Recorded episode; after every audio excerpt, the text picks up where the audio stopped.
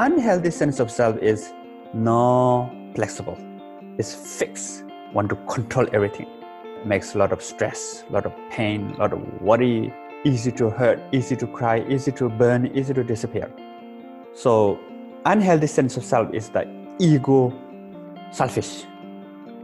Healthy sense of self is more like connecting, interconnected, like compassion and impermanent, the wisdom.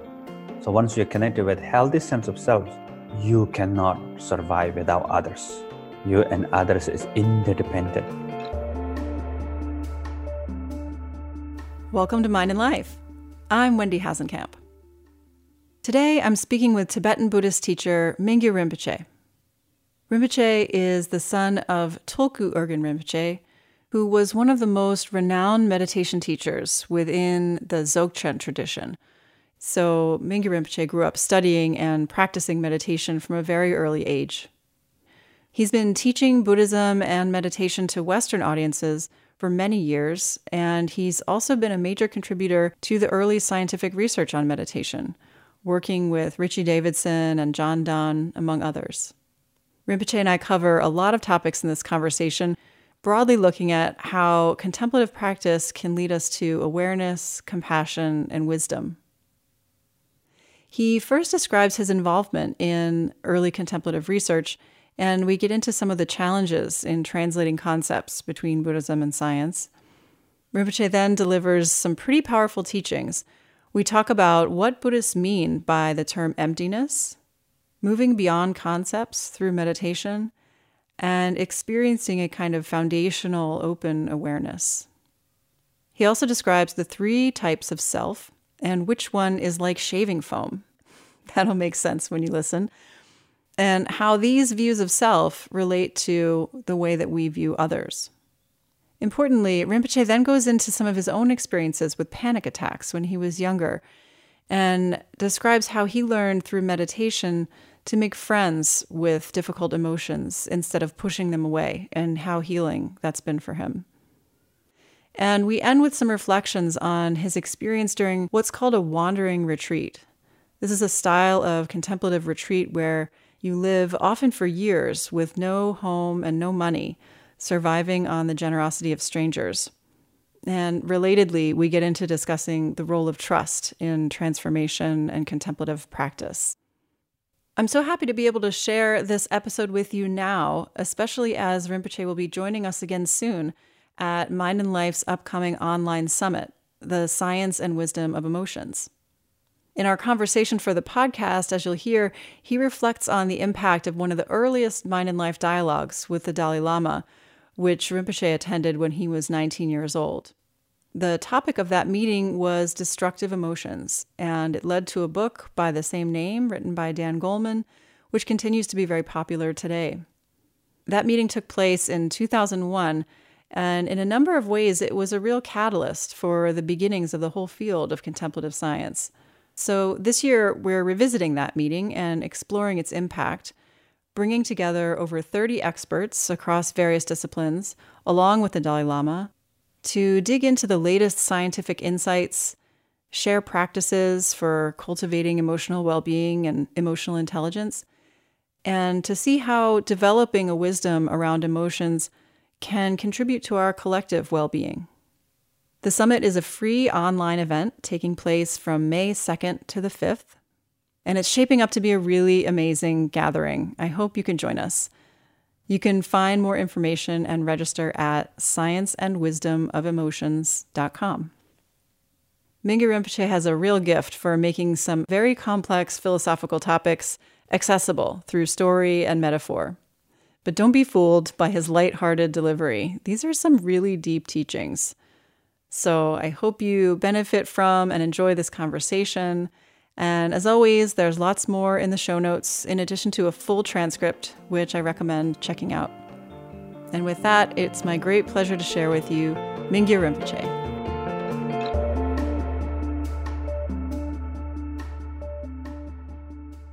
I am joined today by Mingyur Rinpoche. Uh, Rinpoche, thank you so much for taking the time to be with us. You're most welcome. Very happy to be here. you have played a, a, major role in some of the early experiments and research um, between Buddhism and science. Um, can you share some of your own interest in science and also, you know, how that has um, interacted with your training in Buddhism and you becoming a Buddhist teacher? Yeah. So in Buddhism, everything you can take it as if you understand, you can get some experience, but you don't need to take it as because of Buddha says so. So there's some kind of like uh, what we call analytical meditation, which is really try to understand the nature of reality, who you are, about the world.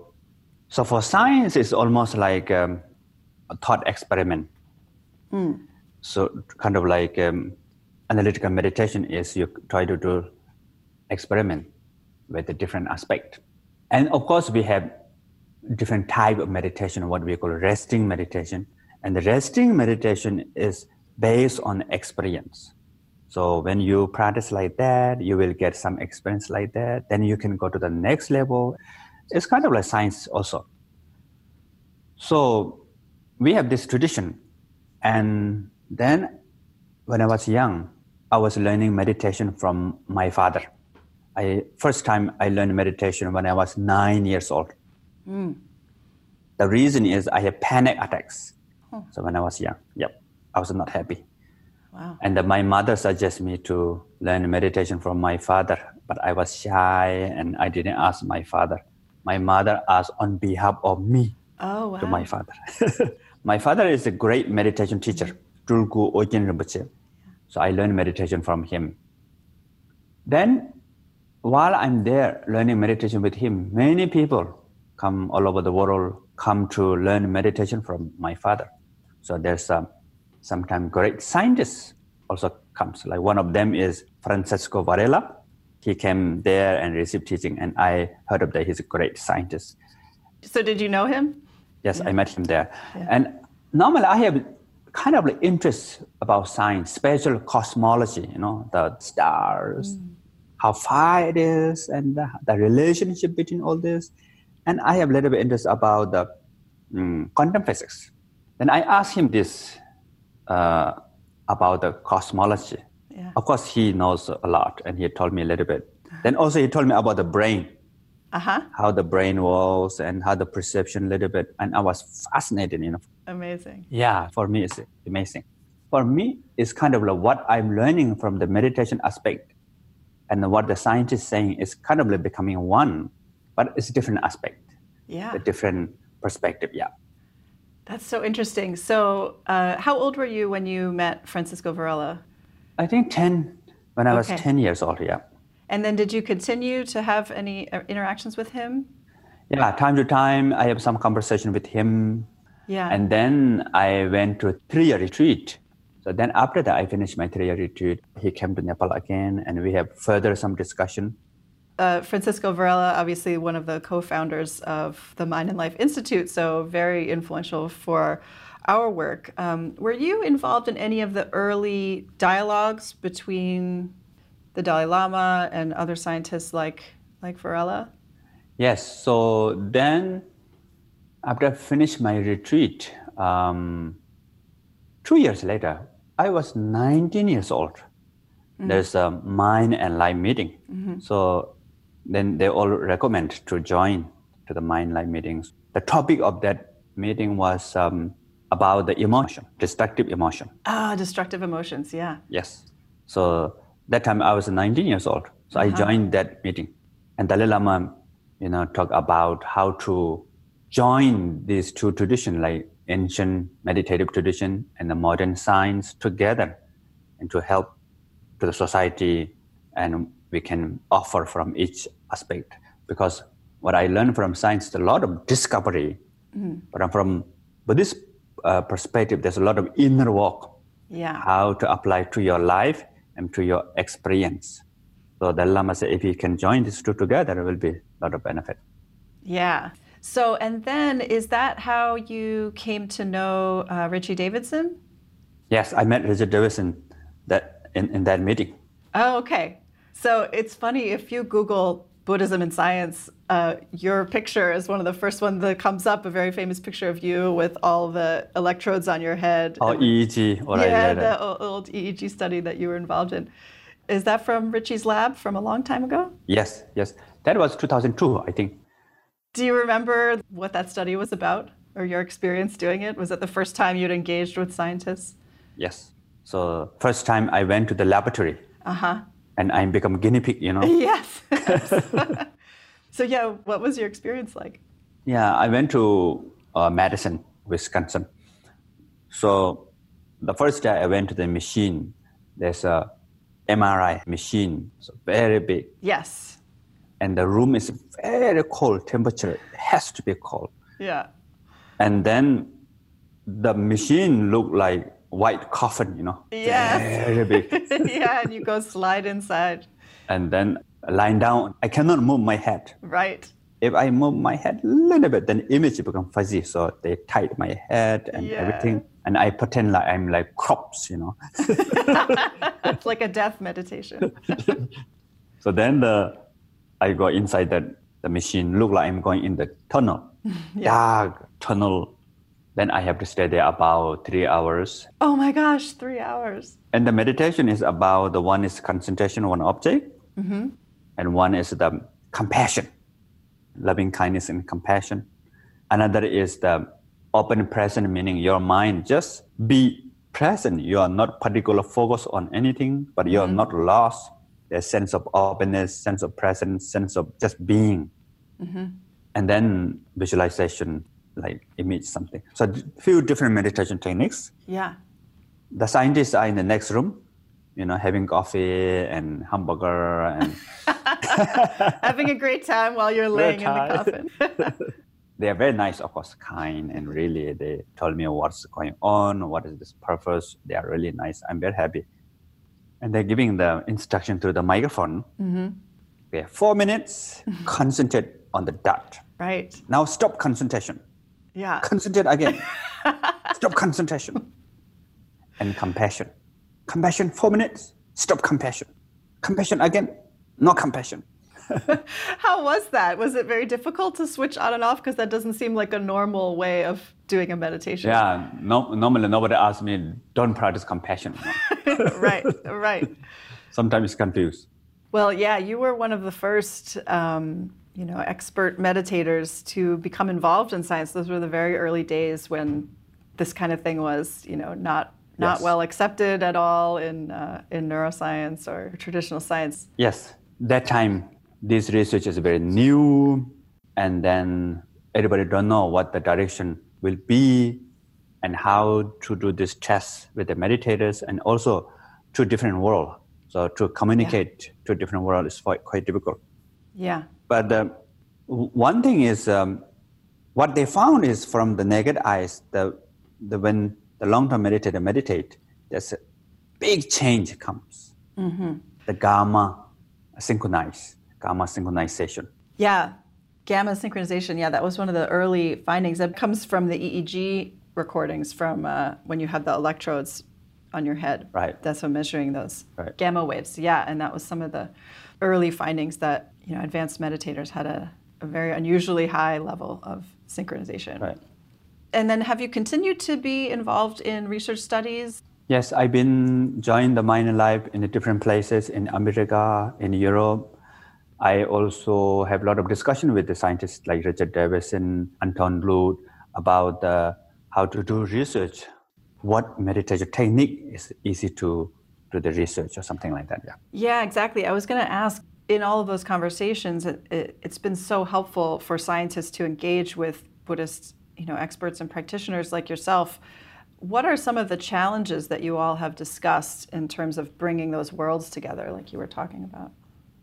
I think the most, um, one of the most challenges from the Buddhist perspective, when we go in deeper level, go beyond concept. Mm-hmm. So when we go beyond concept, then the measurement, all these are not really kind of like doesn't work very well because every concept has to put into the box. So right. more deeper level of the view and the meditation or beyond concept, that's the become very fast, yeah. Can you say more about that? I know that um, you are a teacher, and your father was a teacher within the Dzogchen tradition, which is often about this moving beyond a conceptual mind. Um, I think many of our listeners, you know, that might be a little unfamiliar. It's, it's of course always hard to talk about since words are concepts. Yes, yes. So the beyond concept is um, what we call non-meditation is the best meditation. Hmm. So basically, the meditation is um, so just be present and to recognize the, your fundamental nature within yourself. So what we call the awareness. So to connect with the awareness, our normal habit is we have this goal and we have the strategy and we have a lot of structure how to achieve that goal. Very clear. But then when we go into the non-conceptual meditation, we let go of this. Mm. The only thing is what we call don't get lost. Mm. You, you, are not lost. You are not become zombie. You are not become. You, you will not lose the presence. Mm. But at the same time, even you are not meditating. So totally be in the natural state of your mind. So once you be that, then your mind become more and more opens up. Actually, your mind become non-judgmental, mm. spacious, creative, more openness, more brave in a way, more confident. And how does this relate to the concept of emptiness that is so often discussed in Buddhism? Yeah. So this is a more experiential practice. Emptiness you can begin by analyzing. So for example, you can look at the quantum physics. When you really look at the atom, atom is not just single, not permanent. Atom has a lot of pieces, and the, these are all are changing all the time. Mm-hmm. Then in the end, when you really look, in the end, you lose its meaning. But that is the meaning of what we call empty. So what we call empty and ness, there's two things. Mm. Empty meaning it doesn't inherently exist. Ness meaning not nothing. Mm. Everything can appear. So possibility. So these two are one. Though it's not exist, yet lot of possibility, potential can manifest. These two together. In neuroscience, we talk about the perception. So what we perceive mostly is in our mind. Mm. Created by the mind? Yeah, created by mind. It's not really exist out there, but at the same time, it's not nothing. You are experiencing that. You can still perceive that. So the emptiness meaning these two are union, what we call fire and heat, mm-hmm. and the water and moisture. So the emptiness meditation, then you apply this in the meditation. So then you look at the sense of me. So normally sense of me is so strong, so dry, so sensitive, black and white easy to cry, easy to disappear. And it is very small, tiny, and narrow. A lot of things that what we believe is the false belief, not real. Me, something like that. Me has to be number one. Me have to achieve this. So much tightness. So when you look at that, the sense of me, what you see is slowly, slowly, more flexible actually. Not like atom. In the beginning, we think atom single one, mm-hmm. but there's a more subatomic particle, right? Mm. Me has more subcomponent. Maybe your experience, maybe your status, mm-hmm. maybe your education, maybe your belief, maybe your body, your mind. So many components, and they are interdependent, and they are changing. And then in the end, you cannot really grab it Yet, you can have me. Mm-hmm. And that me can be anything. So, me at the office can be different than me at your home. Me at the home can be different than me with your friends. So, flexibility.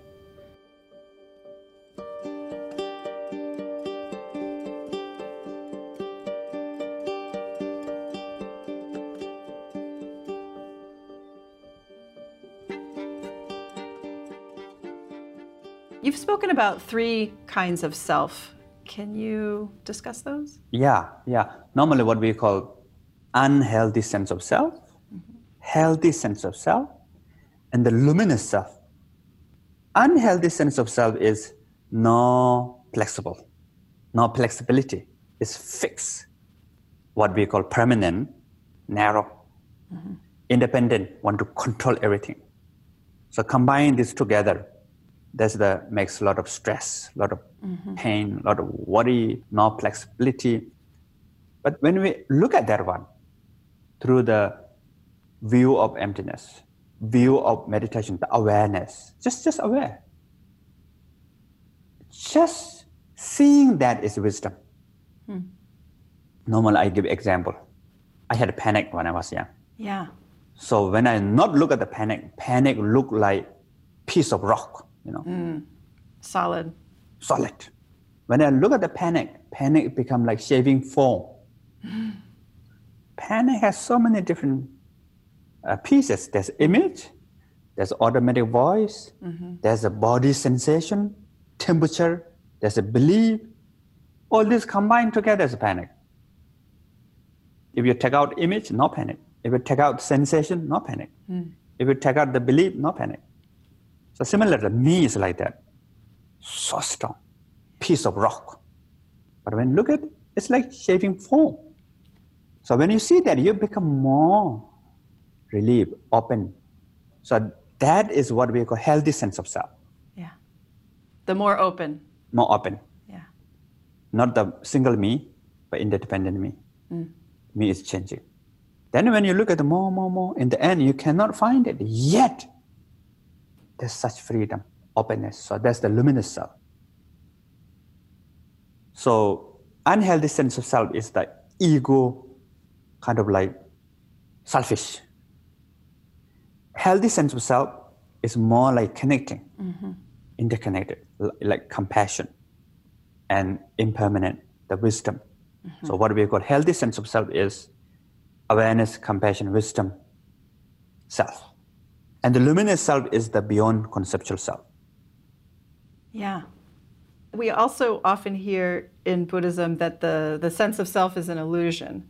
So, which of those selves is an illusion? The unhealthy sense of self. It's just illusion. You see as like rock, but actually it's not rock. It's shaping form. So, and that that kind of um, understanding and awareness can be achieved through analytical meditation, as you were discussing. Yeah, analytical meditation. First, you have to analyze. Then you need to rest. Analyzing, analyze too much, tired, confused. It will not get the experience. To get experience, you need to rest after the analyze. So the resting meditation, we start begin with the watching the breath. You know, breathing in, breathing out. You don't need to analyze the breath is impermanent or not impermanent or emptiness, not emptiness. Don't care. Just knowing the breath. Breathing in. Oh, now I know it's breathing out. Oh, now I know it's breathing in. Just simple. So that is the resting. Like a concentration meditation. Yeah, concentration. Not very strong, Not too tight. Yeah. not too tight. If you're too tight, then you will have more thought. So normally what we call no pizza, you will think more pizza. Right. So then you, you can mix that with the analyzing or then look at the sense of me with the same as watching your breath. Now you look at the me. Hmm. Then you see things clear, clear, clear.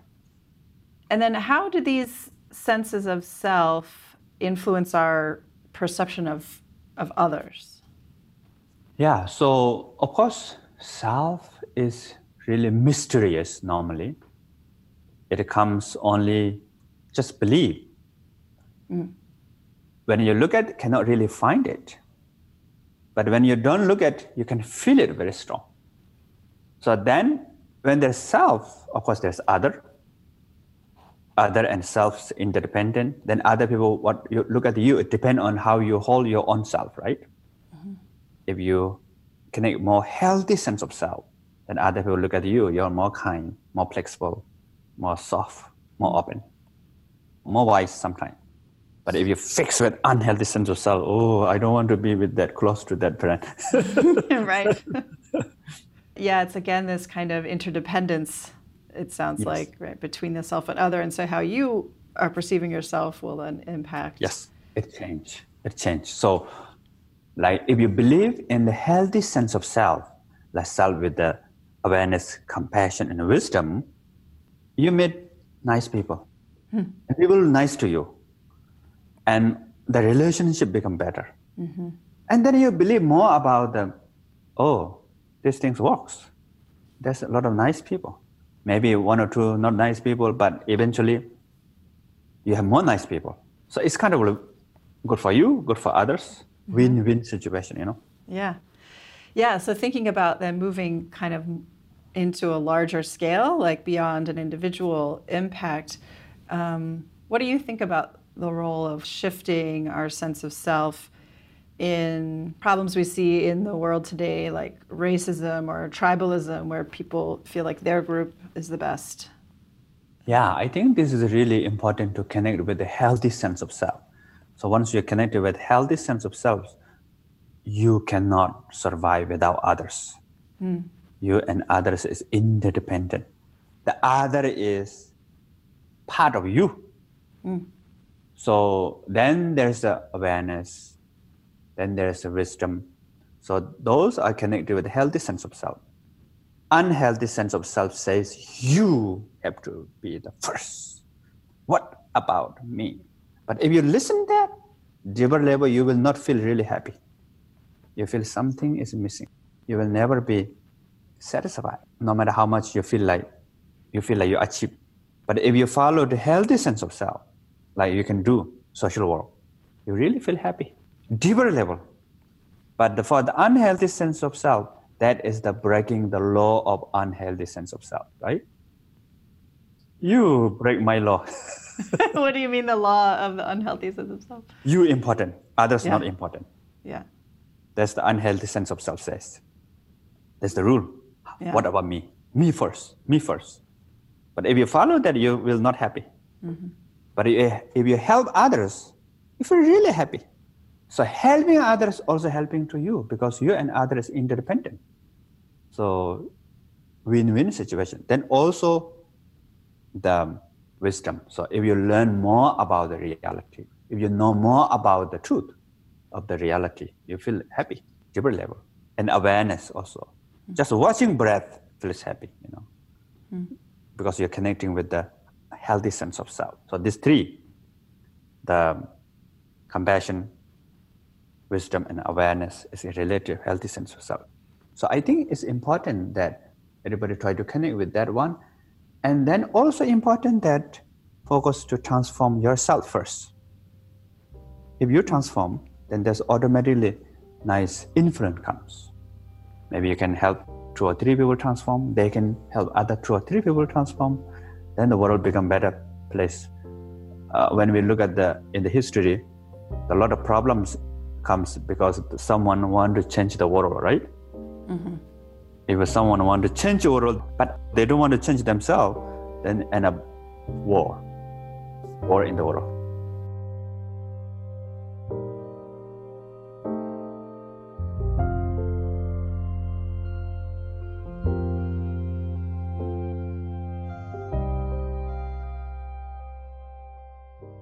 Mentioned uh, a couple of times your own experience with panic when you were younger. How has your path with meditation um, has it helped, and what's been your experience in dealing with those difficult emotions? Yeah, I had panic when I was uh, seven, eight years old. I think I had panic when I was seven, but I didn't recognize much. But then when I was eight years old, very strongly, I felt this fear. I cannot go out and Especially, I have fear for strangers. And in my hometown, I was born in Nepal in the Himalaya mountain. We have a lot of winter snowstorm, summer the thunderstorm. So fear is very strong. So I was looking for a lot of solutions. Sometimes I go top of the mountain, but panic follow me up there. I go deep into the valley. We have the river with the thick forest. Go into the valley and panic follow me down there. So then I learned meditation when I was nine years old. So I feel good. I learned this from my father. But I'm lazy, you know. I like the idea of meditation, but I don't like the practice of meditation. When I meditate about, I thought maybe I already meditate 20, 30 minutes, but actually it was only 10 minutes, you know. yeah. But then when I meditate, it's good. I feel better. So when I feel better, then I forget meditation. Then panic comes again. Uh-huh. And then I meditate. Hello, panic, you get out. I'm meditating. So then I shared this with my father. My father said, Don't fight with the panic. Mm. You have to welcome panic. So if you fight panic, panic become bigger. Mm. That's true. For me, like fear of panic is worse than panic. Mm. Panic of panic is stronger than panic. So then my father said, Welcome. So then I begin to welcome to my panic. Hello, panic, welcome, you know. Much better. Ah. But my main motivation is if I welcome to panic, then panic will not come back again, you know. So still the motivation is to get rid of it. yeah, to, still want to get rid of it. But even though it's not perfectly welcoming, but begin to welcome it, it helps. Mm. Even though it's not really true, it's faking, but it helps. Then when I was 13 years old, I was in India, uh, near Dharamsala, mm-hmm. the Sherab Ling monastery in India, near Dharamsala. They will start traditional three-year retreat. Three-year retreat. Going to start. Yeah. I thought I should go this retreat because I'm lazy. So if I go to retreat, good for my lazy. then good for my panic.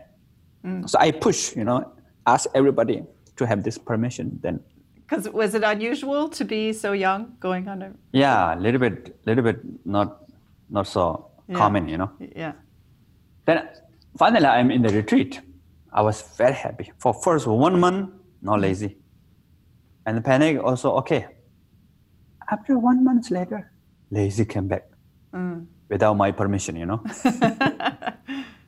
So now the problem is my lazy and my panic, they two become good friends. Uh-huh. Panic become worse. So then I thought, what should I do? Should I leave the retreat? Or if I leave retreat, I feel embarrassed because I told everybody I can do this retreat. Yeah. But uh, if I continue to stay more than two years with the panic, so I thought, what should I do? You know, then in the end, I make decision that I want to learn how to live with my panic mm. using the, my meditation training. All the meditation training has how to make friends with the panic. So, for example, when I watch my breath, the breath becomes support for my meditation, right? You can watch panic also. Watch the sensation, image, voice, belief, blah, blah, blah, yada, yada. All this becomes support for the meditation just like breath. So I feel quite happy. Hmm.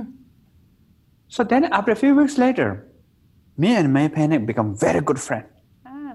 When the panic comes, I'm quite happy, excited. hmm. But the symptoms are still there, you know, the physical sensation, the mm-hmm. heartbeat, the tightness at my neck and headaches and all the unpleasant sensation. Yeah. Everything there. But I feel quite happy. Now I feel like I cannot breathe. oh, so you're using it as investigation? Yeah. Yeah, yeah just like bread. Yeah. And feel very happy. then me and my friend Panic become very good friend. I love my Panic. What I call Panic is my teacher and best friend. Then what happened in the end? After that, the Panic says bye bye and gone. I miss my Panic.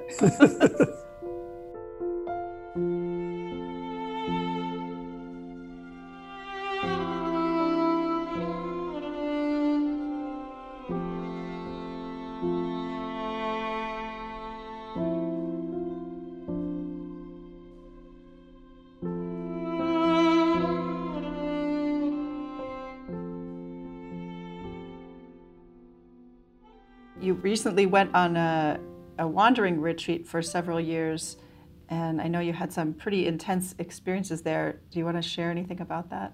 Yeah, so this is a wandering retreat. Like, first, we do retreat with the uh, solitary retreat or retreat in the group with the particular environment and then the kind of like intensive practice together. So once we have some experience that then we do wandering retreat. So wandering retreat is more like uh, we face a lot of challenge in our life. So for me, I went to wandering retreat for and a half years. So this is a really great experience for me. I learned two things. One is uh, it really helps for my meditation, and second, I learned a lot about the life. Mm. For example, before I don't know how to cook myself. Now I know how to cook. I don't know how to make fire. I know how to make fire, and I know, now I know where to go and where to get free food also. so yeah, in a wandering retreat, you don't have a place where you're staying. Is that right? Yeah, I went to. There's no particular plan for the lodge where to stay, and no particular plan for. There's no really money. I have a few thousand rupee at the beginning, and that finished within one month. Then wow. based on begging. Wow. Yes.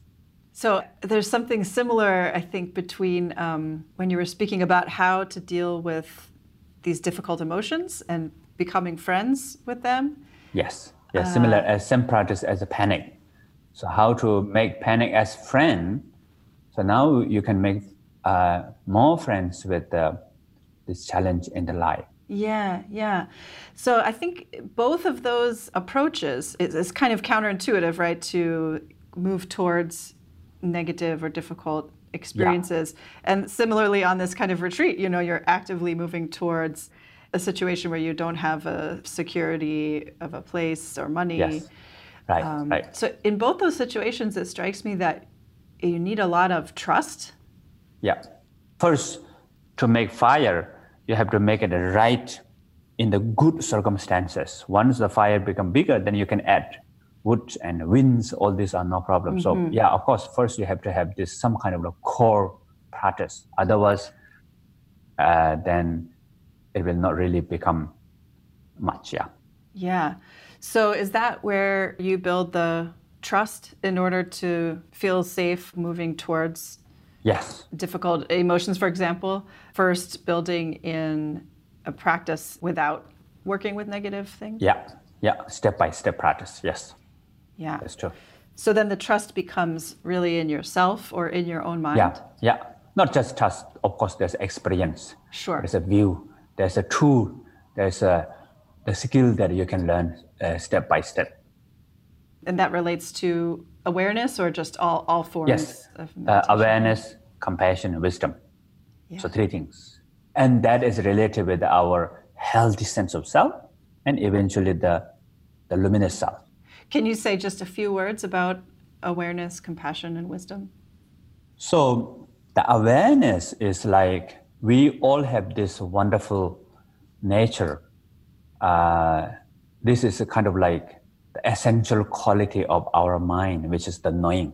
So, the knowing is kind of like what we call the traditional example is like sky and then we have thought, emotion, perception, mm-hmm. memory, all these are like clouds. So all this thought and emotion comes and goes and comes and goes in that knowing, in that uh, awareness. Mm-hmm. So awareness is like sky. Sky is not the cloud, but the cloud comes in the sky. So awareness itself is beyond thought and emotion. Mm-hmm. Yet the thought and emotion comes within that awareness. So basically, at the beginning, how we can connect with the awareness is just knowing. So, uh, for example, right now, I'm we are having this uh, broadcast. Mm-hmm. So you know that you are having this broadcast. You know that you are listening to this sound. That mm-hmm. means you are connecting with the beginning to connect with awareness. Mm-hmm. So then there's a love and compassion, which is uh, looking for happiness, looking for meaning, looking for some kind of like genuine. So that is with us all the time, what we call like longing to your real home, mm. longing to your real authentic nature. So looking for happiness is love, and mm. looking for free from suffering is compassion. So that is also together with awareness with us all the time. Then there's a wisdom. The wisdom is the knowing, the recognition of the awareness, recognition of compassion, recognition of who you are. When you connect with the awareness and compassion, then eventually you can discover your true nature, unlimited discovery within yourself. Mm. Yes. Well, Rinpoche, thank you so much for taking the time to talk with us today. You're most welcome. Thank you.